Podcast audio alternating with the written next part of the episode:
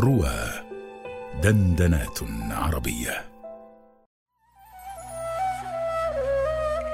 عطائيات مع طه الصوري على رواه.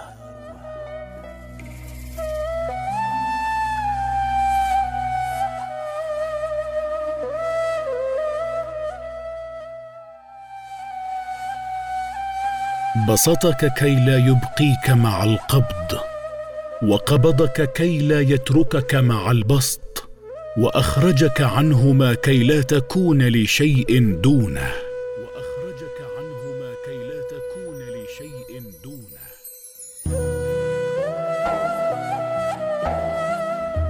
أي بسطك مولاك أيها العارف كي لا يبقيك مع القبض الذي فيه قهر لنفسك وإن كان فيه نفع لك وقبضك كي لا يتركك مع البسط الذي فيه حظ لها وأخرجك عنهما بفنائك عن نفسك وبقائك به كي لا تكون لشيء دونه.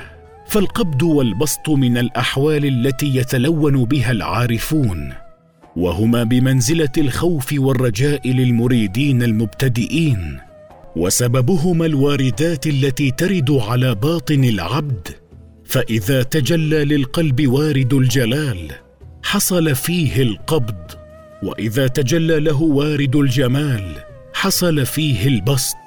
والمقصود ها هنا أنهما وصفان ناقصان بالنسبة إلى ما فوقهما وهو فناؤه عن نفسه وبقاؤه بالله.